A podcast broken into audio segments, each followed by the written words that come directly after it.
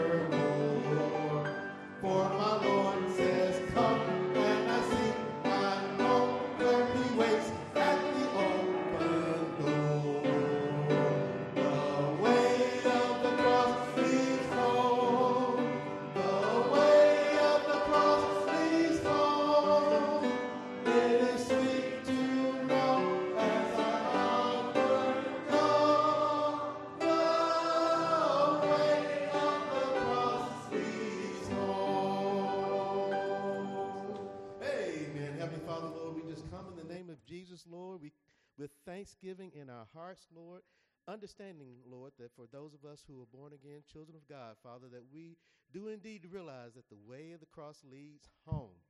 Father, we're so thankful, Lord, for the many blessings that you bestowed upon us from this past Sunday until now to bring your beloved people into this sanctuary, Lord, to worship you in spirit and in truth. We pray, Lord, you'll be with our pastor, Lord, as he brings forth the message that you've placed upon his heart. And, Father, we pray, Lord, that your Holy Spirit will soften our hearts to receive your word, but not only be hearers of your word, but always doers of your word as well. And, Lord, we just ask this in the blessed name of Jesus. Amen and amen. As you may be seated, as we turn to Hymn 46, Hymn 46, Jesus and Me, Hymn 46. Hymn 46, Jesus and Me. Hymn 46, Jesus and Me.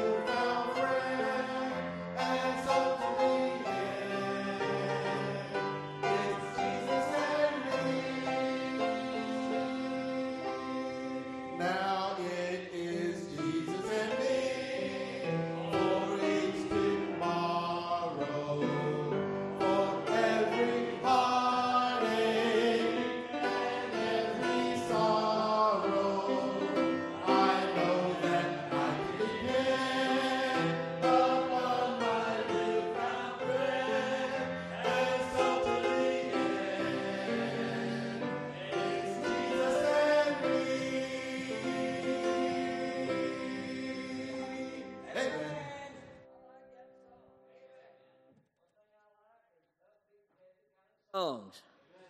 Amen. I like those. Well, you got your prayer sheet. Go ahead and get those. And let me go over a couple of announcements real quick. Do y'all know why fire engines are red? Fire trucks? I just happen to have a little cutout I found in my Bible. I've had it for years. And it's a great explanation. You probably didn't know this, so I'm just going to read it. Why fire trucks are red.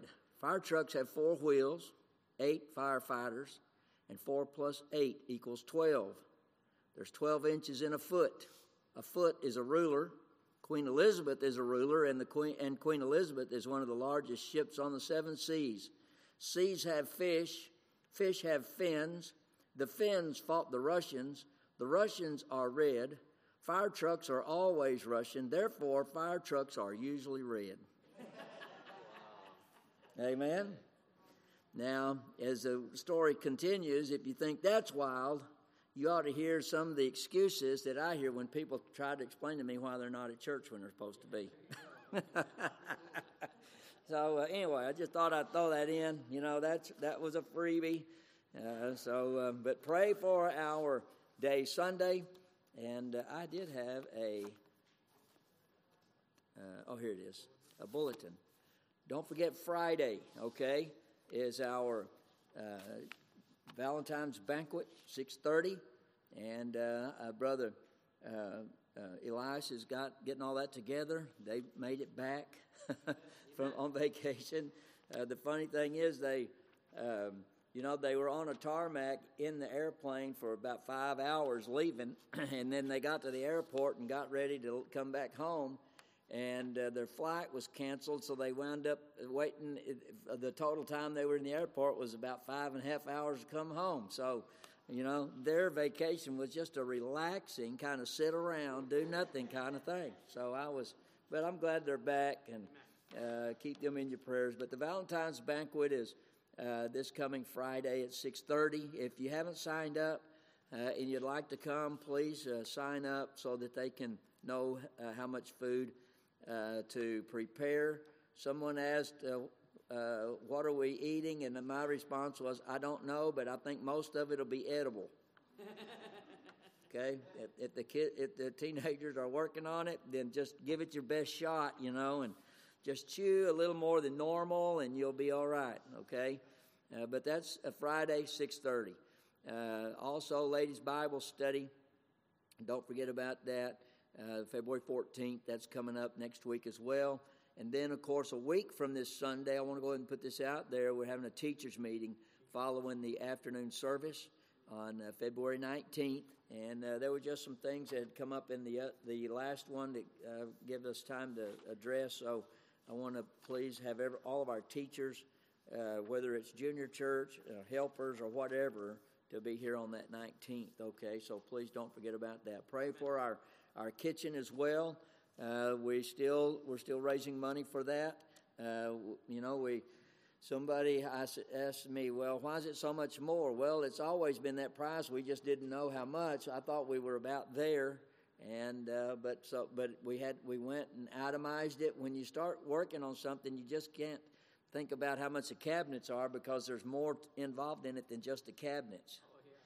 Amen. So when I sat down and tried to itemize everything, if you haven't noticed, things have gone up quite a bit in the last year.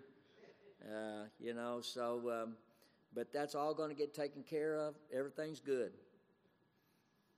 Yeah, I kind of thought maybe you wouldn't say amen, but that's okay. I didn't either.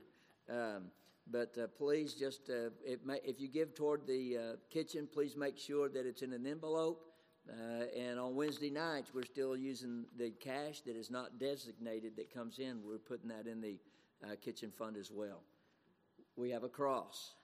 Amen. I've been preaching about that, and the Lord just has not let me get away from preaching about nailing our sin to the cross and things of that, and it's a biblical principle, and I've some of our folks have even talked about how they've seen churches and been in churches that have done that, where they put a hammer up here with some tacks, and and people write down things on that they need to release, and they come and they nail it to the cross.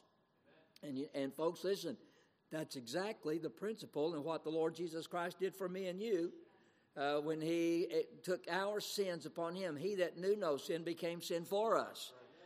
And so me and my wife was talking about this the other day, and she said the one preacher left a nail and a hammer up by the cross, and he would come in sometimes after the doors would have been open during the day, and there would be newspapers and things nailed up there that he never knew who put it up there, and you know what? That's okay too.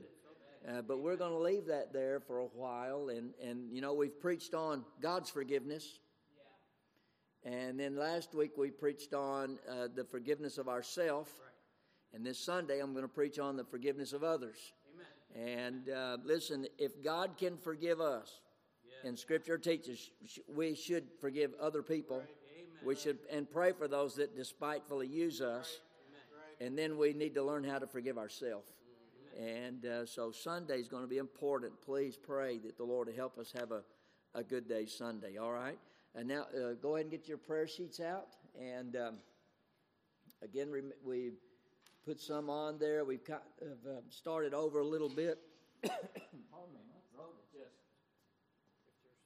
I need to get a lozenge or something. Anyway, pray for these that are on here. The special needs, of course.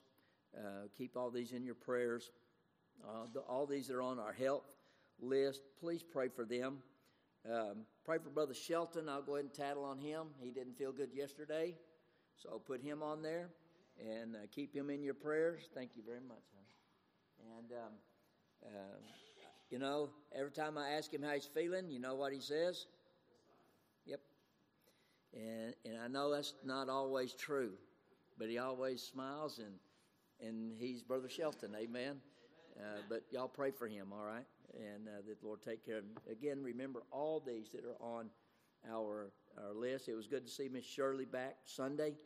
Amen. Man, she still, you know, can't do a few things, so keep her in your prayer. Again, continue to pray for Brother Dennis and Ms. Susie as they continue to recover. Also, again, a special prayer for Brother Gary as well, as he's still waiting for his port that they place so that they can start using that for his dialysis, so keep him in your prayer as well. Also, I'm going to put a couple of missionaries out here. There's a young man that we learned of when I was preaching Saturday for Brother Sharon, church plant in Rome, Texas. They lost a lease on a building, I believe it was, but then they found a building, and the owners came to them and told them that they would sell them the building, and the building and the property has almost 8 acres. The building is relatively new, and it's right within a walking distance of a new housing project that's going up in Rome with 10,000 houses. The property is worth $1.7 million. They're going to sell it to the church for $1.2 million. They have had a private investor come and say that they would float the note on them, and it's a young church. They would float the note on them if they would raise, it would be a lease to own, and if they could raise $200,000, and in 4 days they've raised $70,000.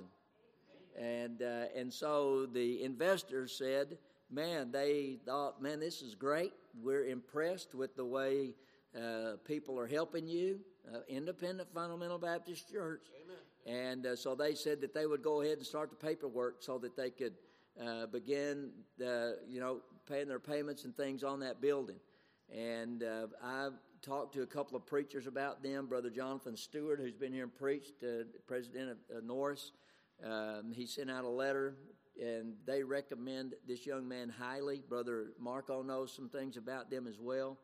But I think we ought to send them $1,000 to help them with the money that they're trying to raise for that for that property. And I mean, we'll put some pictures up out here. They've sent them. It's nice. They're using it, and God's blessing them in a great way. Sharp young man. And so everybody in favor of sending them $1,000 to help them, say amen. Amen. Amen. Good. Thank you. I knew you would do that.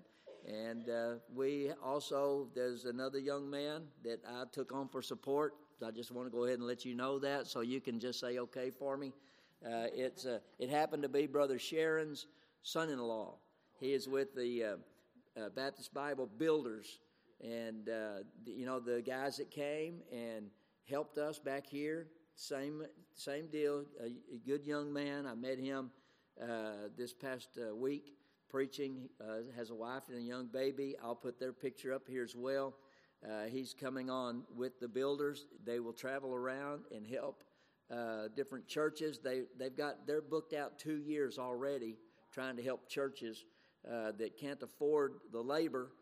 All they had to do is provide the material. And these guys are traveling around helping these churches do all kinds of things. And, I mean, I heard his testimony Saturday last week, and the Lord just impressed upon my heart that we ought to take him on for support. So I'll put his information out here as well so that you can see that. But we need to go ahead and vote that we take him on support. Everybody in favor of that, say amen. Amen. Amen. And I'm telling you, these are just sharp young men. And if you had the opportunity to meet them, and you will, then I know that you would be impressed with them about helping. One other missionary that I want to try to, we haven't taken them on. I'd like to, but I want them to come. I don't know when, but he's a Pakistani. And I'm telling you, if you go over there and preach Jesus, you know what they'll do? They'll cut your head off. Well, he's from there. And the testimony, I talked to him Saturday. He and his wife, and they've got 2 children. The one thing that they've asked him to do, the Muslims over in Pakistan, what they'll tell you is if you want to have some good history about creation and about some things of that nature, they tell them, then you need to read the King James Bible. So he's going over there, and he's already started. He's noticed that they don't have any Bibles in their libraries. So he's been going around, and from my understanding, they've allowed him to put some Bibles in their libraries. Amen. And I said, well, how do you get away with teaching them about things that are in the Bible? He said, because I do not condemn Islam. He said, I just simply tell them about Jesus. I tell them the Bible says this. I teach it. I teach creation, and I tell them, listen, this is what the Bible says, and I do it without condemning what they believe. And he said that he's had some Pakistani people come to him and say, well, listen, this is not what I'm hearing over here. Can you tell me what it says in this book? And so he tells them. Amen. And so he's been able to reach people. And so I'd like to try to get him to come. They're trying to be back home around September. So, and he's from New Jersey. So, but we're going to let him come anyway. And but he's a sharp man. I'm telling you, he's a sharp man. And I'll try to. I've got a video. Maybe we can upload it and put it on our website or something. I don't know if we can. Is there a way to do that, Brother Eugene? Okay. And you can go on there, and I'll put his information on there so you can see it. Just a sharp man. I'm sorry. Does he allow that? 'Cause he may yeah. I don't know. I'll have to check with him and see. That's good question. I'll check and see. All right. But if not, we'll make it available and we'll show it or something here. Okay. So anyway, so keep all these things in mind, and I'll get some more information to you as quickly as possible. All right. All right. Well, let's go to the Lord in prayer. I've taken up a little more time than normal, but I thought it was necessary. Amen. So let's go to the Lord in prayer. Father, we thank you, Lord, for your goodness and your grace. Thank you, God, again for, God, your watch care over us. Lord, these men that we have talked about, God, I'm thankful for them and their testimonies, Lord. I'm thankful, God, for Central Park Baptist Church, God, who, Lord, is more than willing to help churches and help missionaries, God, and I pray for them, and I ask you, God, to please, Lord, bless them in their ministries, Lord, and protect them while they're on deputation traveling to all these other churches. And so, Lord, I lift them up in prayer in a special way. Lord, I pray, God, that you would be with the activities of the week. I lift up, Lord, our Valentine Banquet Friday. I pray, God, that you'd help us have a good time, Lord, a fellowship around our brothers and sisters in Christ, Lord, and folks that just may want to come and be a part, Lord. I pray that they'll be here as well. I pray, God, for Saturday, Lord, as we come together and go hand out flyers this week, God, with our men. I pray, God, that you'd bless that. Lord, we've already seen visitors come as a result of having flyers on doors again, and I thank you, Lord, for that. I pray, God, for a special day Sunday.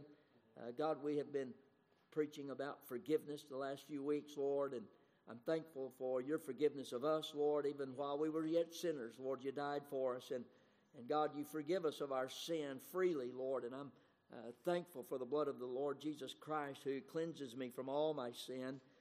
God, and I pray and ask you, Lord, to help us, Lord, to learn to, when you forgive us, help us to, God, please, help us to forgive ourselves, Lord, and God, if you remember our sin against us no more, I pray, God, that you'd help us, Lord, and folks that have trouble with things of the past, that we'd put them in the past and leave them covered by the blood of the Lord Jesus Christ, nailed to the cross. Lord, help us. And I pray, God, that you'd help me to preach Sunday on forgiveness of others. Lord, sometimes we do pretty good, God, when we ask you for forgiveness, and even when we, Lord, forgive ourselves. But, God, when it comes to forgiving others, Lord, we stumble there. And I pray, God, that you'd please help us with that. And Lord, help this coming Lord's Day, and help me preach with liberty and power of the Holy Spirit of God, Lord, if you don't come back. And God, I pray that your hand will be upon us. Lord, I pray for these that we've mentioned tonight. Lord, I pray for Brother Gary and the port. God, I pray that you'd be with him and his health. Lord, I pray for Brother Dennis and Ms. Susie and their health, Lord, as well.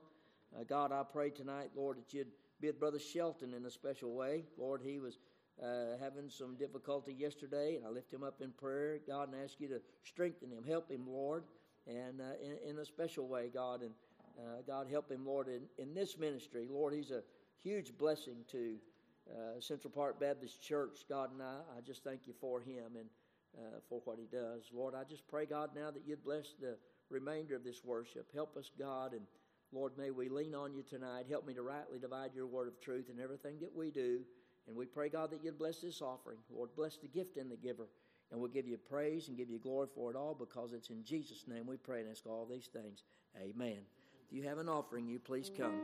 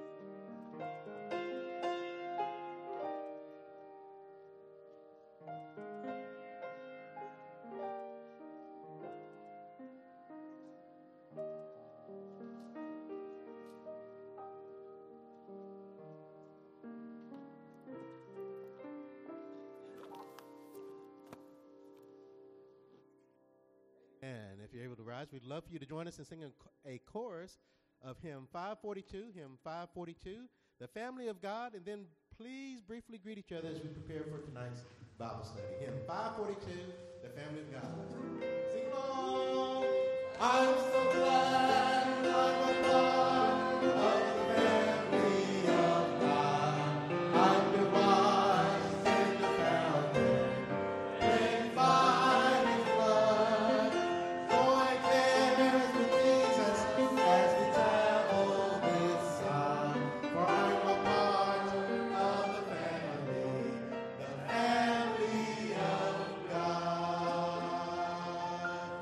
amen. the family members.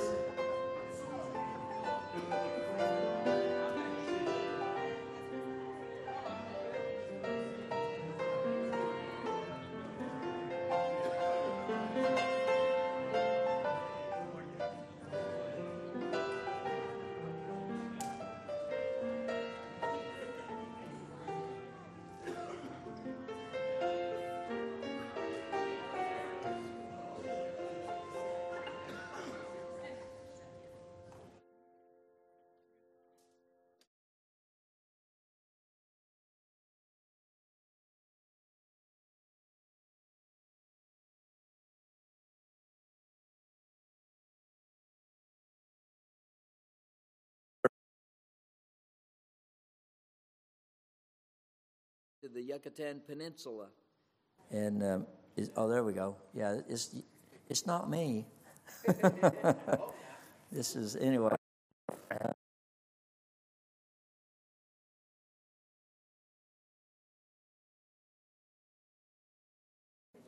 This is,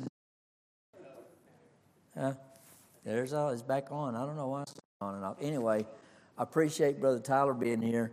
Make sure you let him know that you, is this going to be a problem, or are we going to need, bring me that other one, just in case. Yeah, I don't want to, that bothers me. Is that, technology is such a blessing. I mean,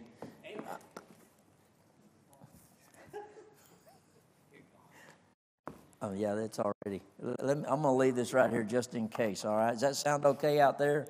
Sounds a little bit loud to me, so y'all know how I am sometimes. Anyway, get to know Brother Tyler, okay? Do you have some cards with you, Tyler? I have a few, yes. Okay, good. All right. Make sure I get one, all right? But let him know you're going to be praying for him. Don't. How he gave, I got here, and it was...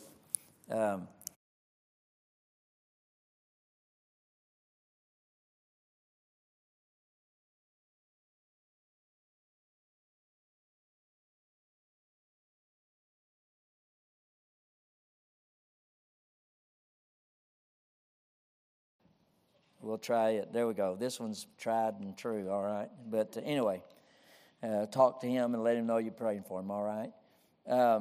Daniel will start in chapter 9, and we're going to pick up where we left off last week, and then we're going to just run right into the lessons tonight toward the end of Daniel chapter 9. But let's just read the first four verses to get us started, okay? It says, "In the first year of Darius, the son of Ahasuerus, of the seed of the Medes, which was made king over the realm of the Chaldeans, in the first year of his reign, I, Daniel, understood by the books of the years whereof the word of the Lord came to Jeremiah the prophet, that he would accomplish 70 years in the desolations of Jerusalem. And I set my face unto the Lord God to seek by prayer and supplications with fasting and sackcloth and ashes. And I prayed unto the Lord my God and made my confession and said, O Lord, the great and dreadful God, keeping the covenant and mercy to them that love Him, and to them to keep His keep His commandments." Let's go ahead and read this next verse. "That we have sinned and have committed iniquity and have done wickedly and have rebelled, even by departing from Thy precepts and from Thy judgments. Neither have we hearkened unto Thy servants the prophets, which spake in Thy name to our kings, our princes, and our fathers, and to all the people of the land." And I pray, Father, Lord, that you'd help us as we get back into the lesson tonight, God. I pray that we'll finish up on the prayer of Daniel tonight. I pray that, again, that you'll help me to rightly divide your word of truth, and I'll give you praise in Jesus' name. Amen. You may be seated. Now, we're going to, I want to just finish up. We were talking about life-changing prayer last week, and if you remember, I'll go and give you the first couple again. Life-changing prayers motivated by the Word of God, just like Daniel. Life-changing prayer number 2 is measured by the will of God. And then the third thing was life-changing prayer is manifested in our walk with God. Listen, if we're going to pray it, we need to walk it. And we see that in Daniel. This is where we, I believe, left off last week. We talked a little bit about fervent prayer, but I want to get back into that a little bit. Now, one thing that we need to see is the frequency of Daniel's prayer. And we find that prayer shouldn't be something that we do just in a point in time, but just because we're in a trial or tribulation. But prayer ought to be something that's a part of our life. It's a part of our makeup. It ought to be. Prayer ought to be as important to us as breathing. Amen. Breathing is pretty important. And prayer ought to be the same way, and it was that way with Daniel. Prayer was the very fabric of the life of Daniel. And if you look in Daniel chapter 6 and verse 10, it's a testimony to the frequency of Daniel's praying, and we've talked about this a little bit, so I'll just kind of go through it. But when Daniel knew that there was a law made against him, against prayer, remember, to anybody but Darius, you remember what Daniel did. It says, Daniel, as he did aforetime. In other words, he always did that. It was a part of his makeup. He went home and he prayed. When crisis came, he didn't change anything. Sometimes crisis comes and things happen in our life. And you know what? If we're not careful, we don't feel like praying. Well, that's when we need to go ahead and pray. When we're having a crisis But crisis in Daniel's life didn't change anything. He kept right on doing what he'd always done. Prayer ought to be as much a part of our life, again, as we do anything else. Eating, breathing, all those things, the frequency of it. Notice the fervency in Daniel's prayer. James chapter 5, verse 16, and we mentioned this last week. It says, the effectual, fervent prayer of a righteous man availeth much.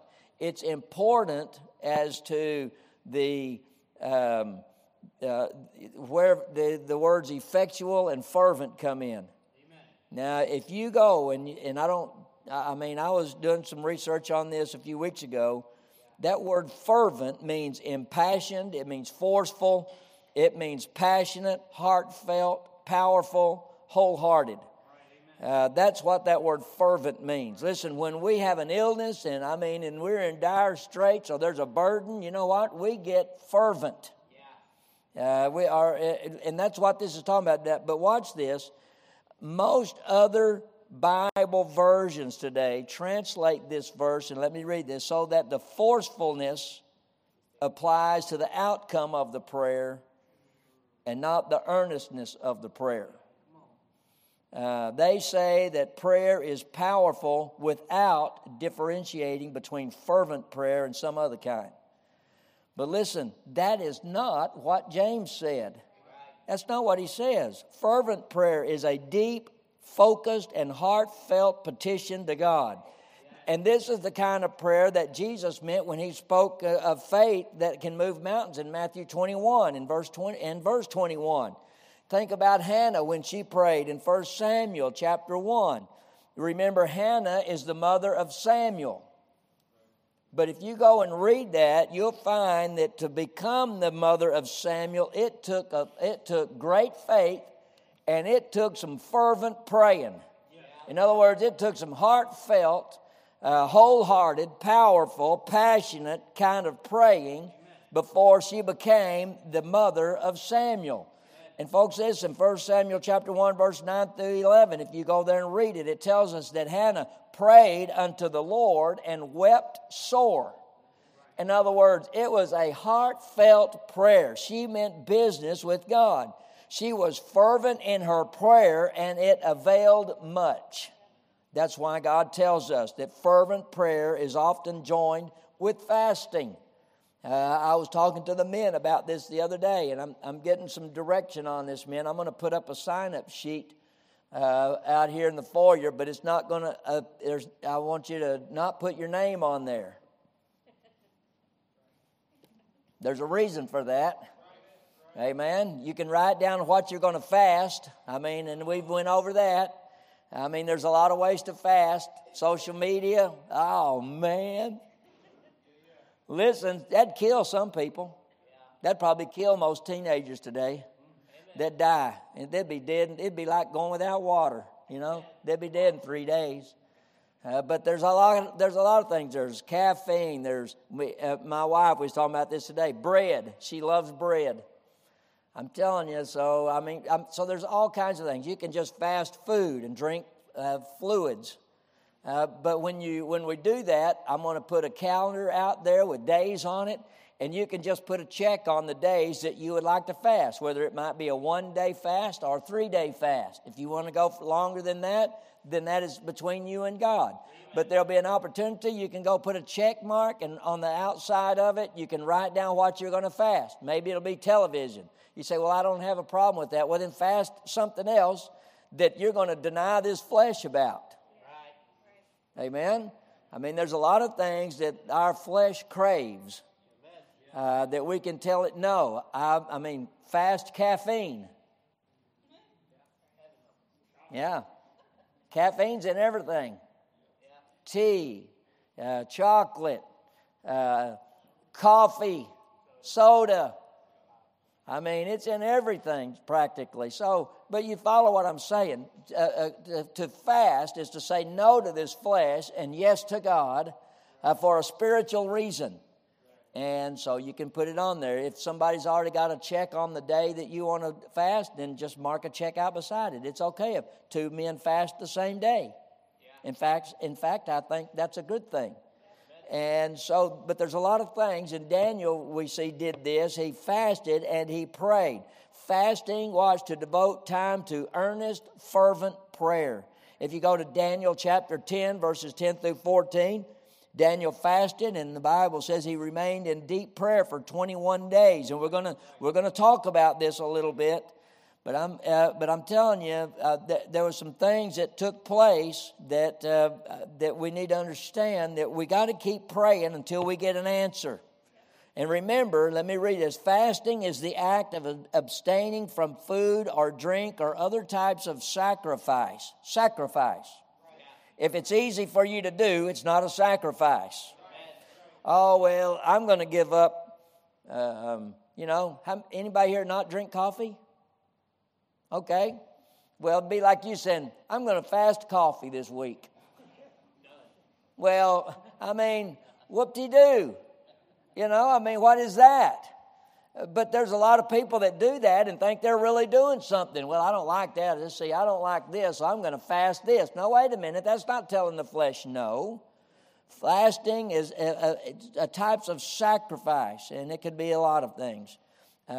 It could be watching the Super Bowl. I'm not going to have any trouble with that, but I mean, so that's it. I'll fast watching the Super Bowl. Same thing.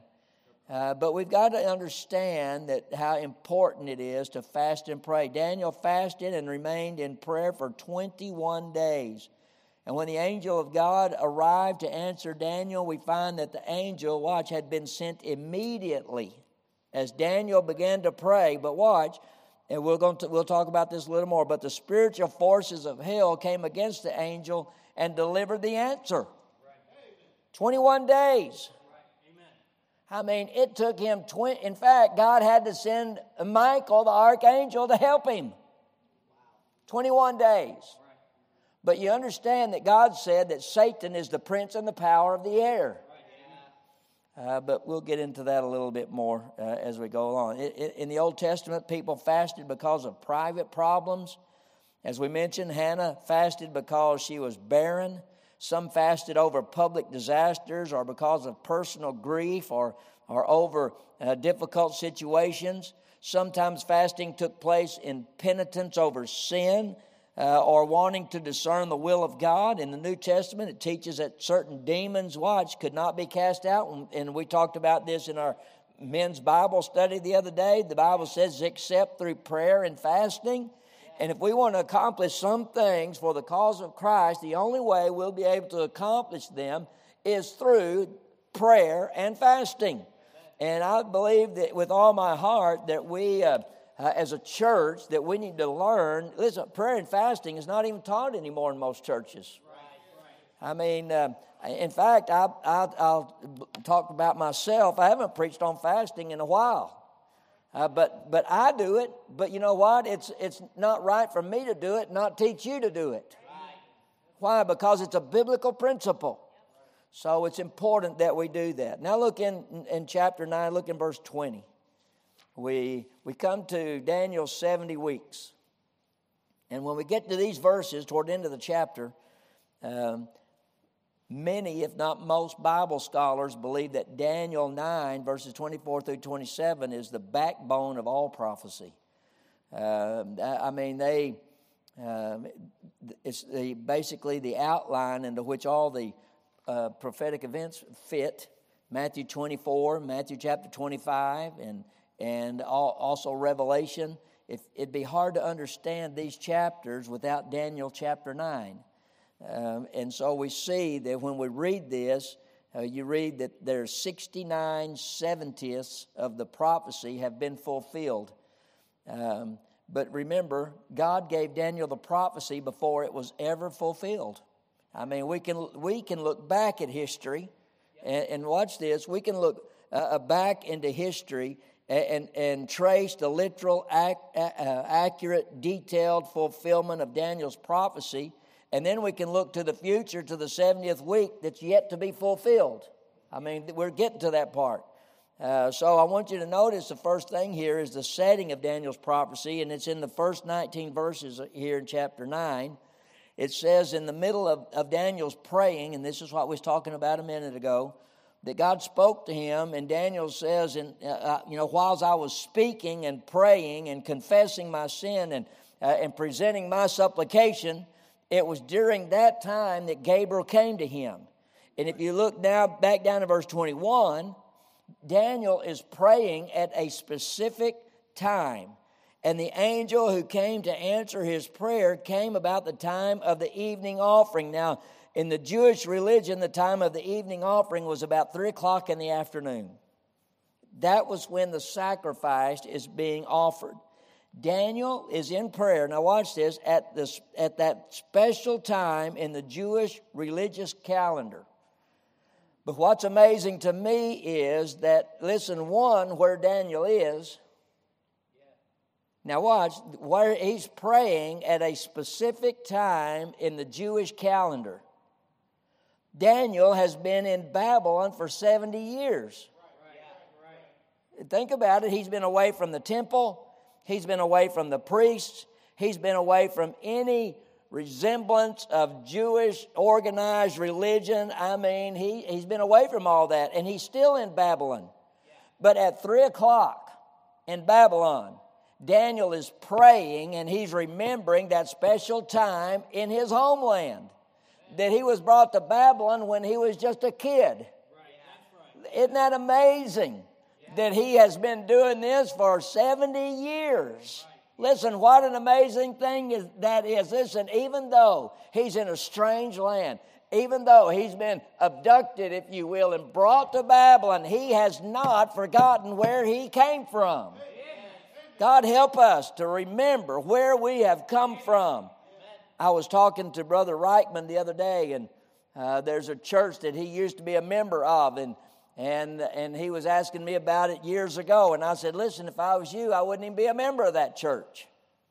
And he said, man, you know, we talked and we went back and forth. And a few years later, he left. And today, or the other day when he was here, he said, listen, I want you to know, I still remember what you said when I left that church. I said, really, what did I say? You told me, what took you so long? And he said, I want you to know, I was talking to someone the other day that's a member of that church, and they're taking Baptist off their name. And I thought, man, you know what's happened? They have forgotten where they came from. Listen, God help us. God has given us a name, and we ought to be thankful for that name. Men have died to give us our heritage. And Daniel, we see here, listen, he has been proud of his heritage. He has stayed with the sacrifice and stayed with his prayer time, and he's done it for some 70 years, and he has never forgotten. And so at the very moment of Daniel's prayer, he got his answer. Look in verse 21. Let me get over here. It says, yea, whilst I was speaking in prayer, even the man Gabriel, whom I had seen in the vision at the beginning, being caused to fly swiftly, touched me about the time of the evening oblation. Now watch, there was a Jewish man, and when in my study, I was reading this the other day, who recited Daniel's prayer in Hebrew. And when he recited Daniel's prayer in Hebrew, he said it took him 3 minutes You say, well, what's up with that? Well, he said that from the time Daniel began to pray, which the Bible says the angel began to fly, watch, to the end of the prayer. So as soon as Daniel starts praying, guess what? He has to leave with the answer. And by the time Daniel got through praying, guess what? Gabriel was there with the answer. 3 minutes it took him. You say, man, that's not very long. Well, look what it says. It says, being caused to fly swiftly. You know, angels are not omnipresent. Right.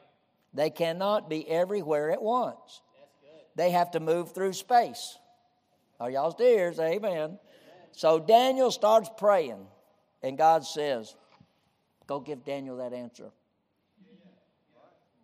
And off he goes. Well, Gabriel takes off. And in 3 minutes, look in verse 23. At the beginning of thy supplications, here it is. At the beginning of thy supplications, the commandment came forth. And I came to show thee, for thou art greatly beloved. Therefore, understand the matter and consider the vision. So when he started to pray, I mean, that's what it says. At the beginning of thy supplication, the commandment came forth.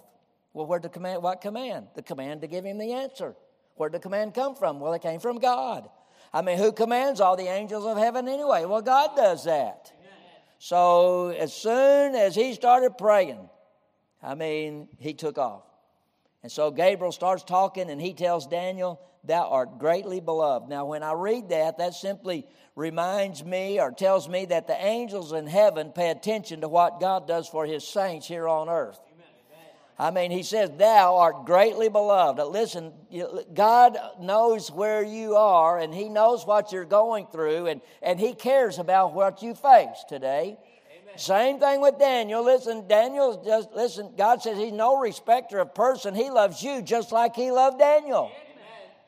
So he says to Daniel, thou art greatly beloved. Look in verse 24, the meaning of the prophecy. You see where it says 70 weeks are determined.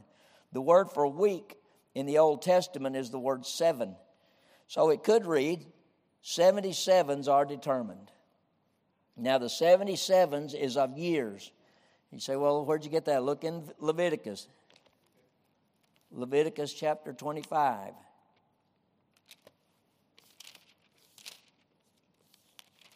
Leviticus chapter 25, and look in verse 3 and 4. It says, 6 years thou shalt sow thy field, and 6 years thou shalt prune thy vineyard, and gather in the fruit thereof. But in the 7th year shall be a Sabbath of rest unto the land, a Sabbath for the Lord. Thou shalt neither sow thy field nor prune thy vineyard. So the number 7 is associated with years, the Sabbath year. Now look in verse 8 and 9. It says, and thou shalt number 7 Sabbaths of years unto thee, 7 times 7 years, and the space of the 7 Sabbaths of years shall be unto thee 49 years.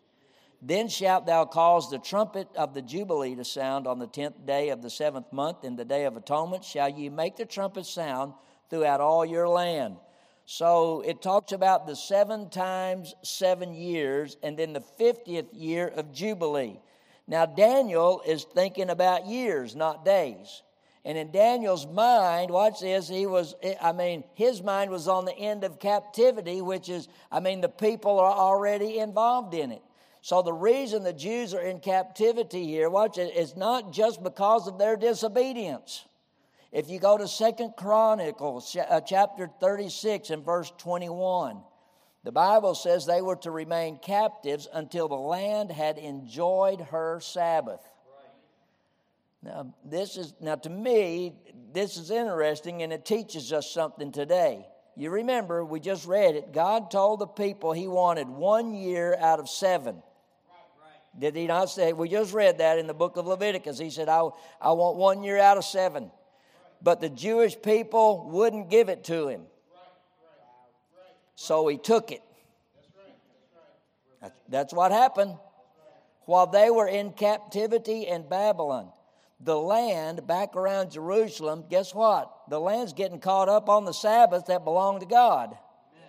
They belonged to God, but the people didn't give it to him. Right. So God says, okay, If you don't want to give it to me willingly, I'll just take it.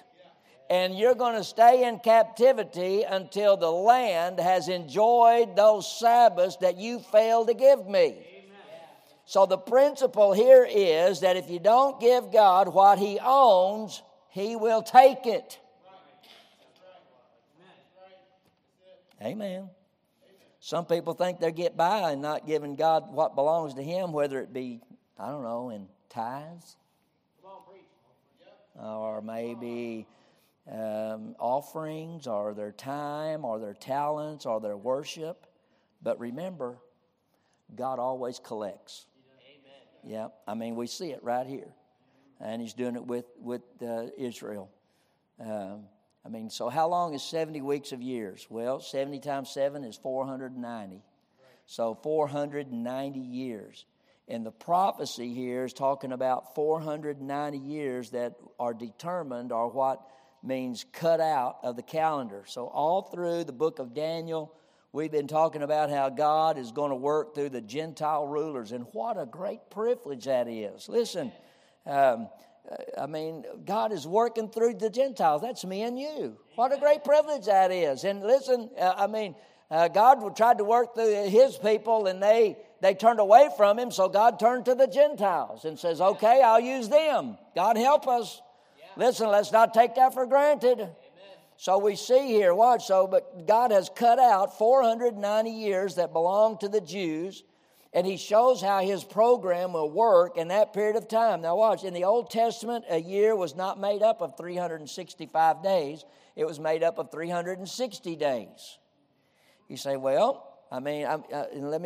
you can see that through Noah and in the prophecies in the book of Revelation. Well, what happened to the other 5 days?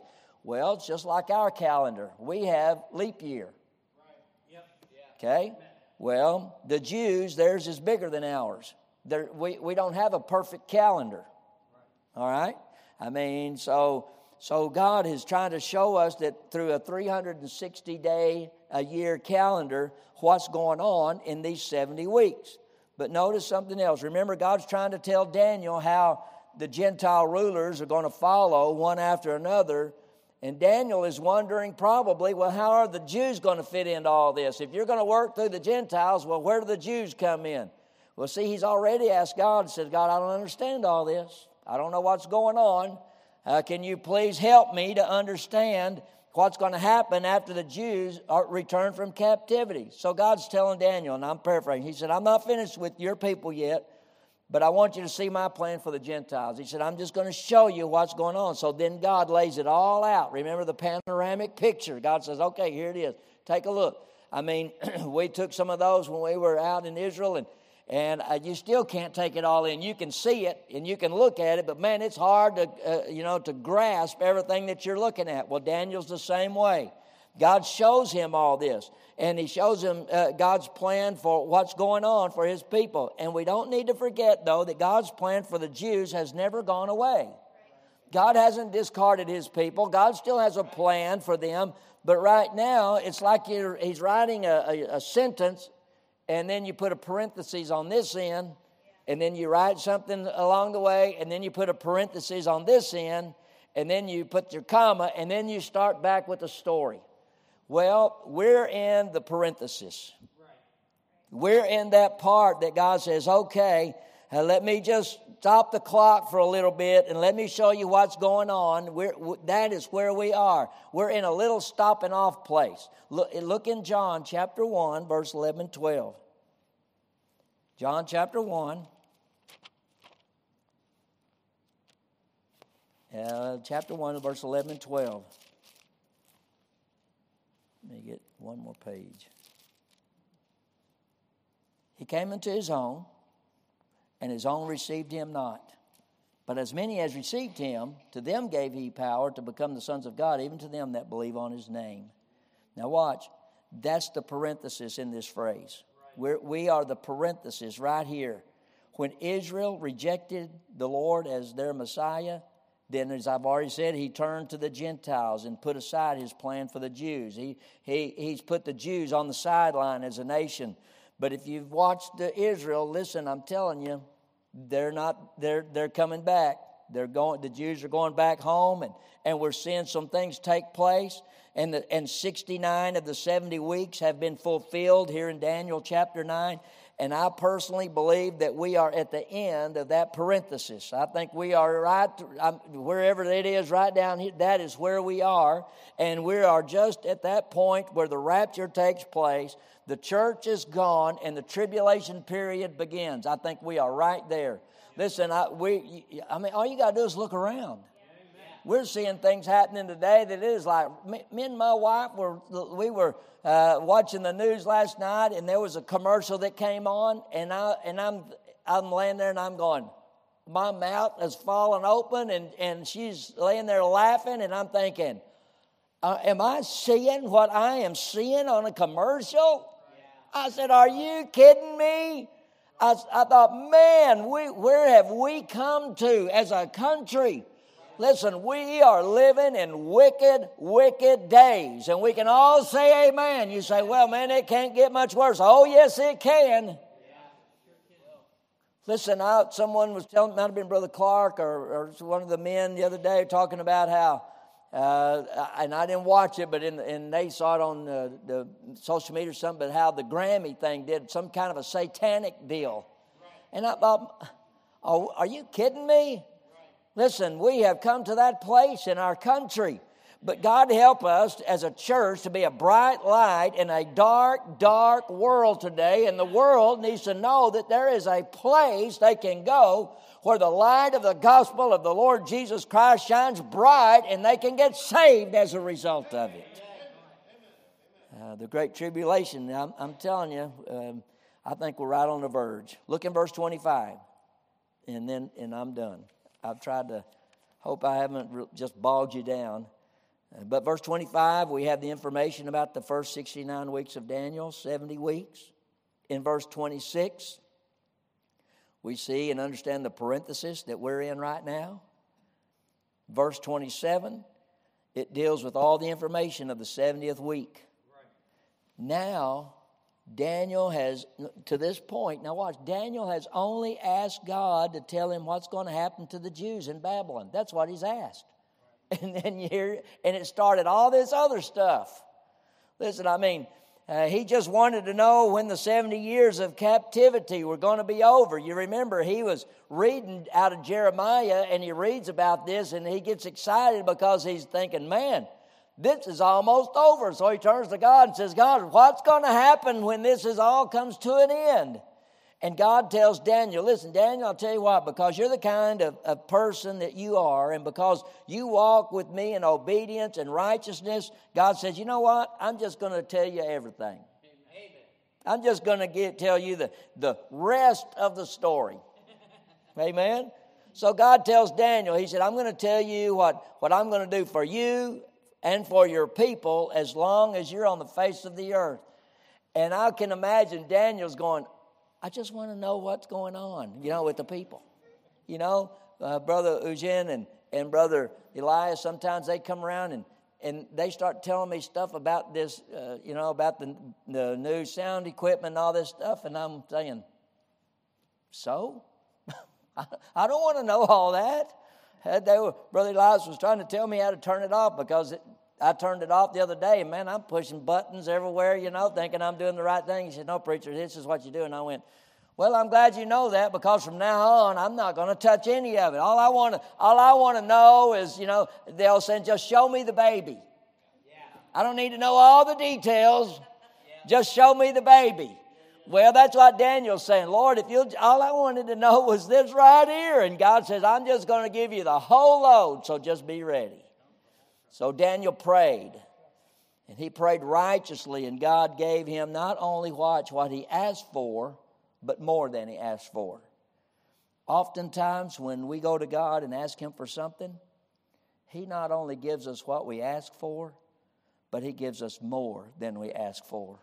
Just like Solomon, when he asked for wisdom, God gave him fame, honor, and wealth. And a lot of Jews are waiting for the Messiah to come the first time. They're still looking for him to come. But Jesus has come. And we're not looking for the Messiah. I'm not. I'm looking for his return. And just as sure as he came the first time, he's coming the second time. Amen. One ancient rabbi, I thought this was interesting, he said this, "Let the bones of those who reckon the times tremble in fear." And then I thought, you know, we as Christians today can say, "Let the hearts of those who reckon the times rejoice." 2 Timothy 4:8 says, "Henceforth there is laid up for me a crown of righteousness, which the Lord, the righteous judge, shall give me at that day. And not to me only, but to unto all them also that love his appearing." Can you imagine Jesus Christ, the one who died for our sin on a cross, and stretched him out, beat him to death, nailed him to a cross? One of these days, he's not only going to serve us at the marriage supper of the Lamb, but one of these days, if you've done the things that God has called you to do, he's going to say, "Here, I want you to have this crown." He who has done everything for us is still going to hand us a crown of reward when we get to heaven. Amen. Man, how awesome is that? What did we do to deserve it? Not a thing. But one of these days, he's going to give it. And thank God we're going to have an opportunity to go right back by the throne of heaven and lay it back at his feet. Man, and throw up our hands and sing the song, "Thou art worthy." Listen, are you ready? Man, be ready.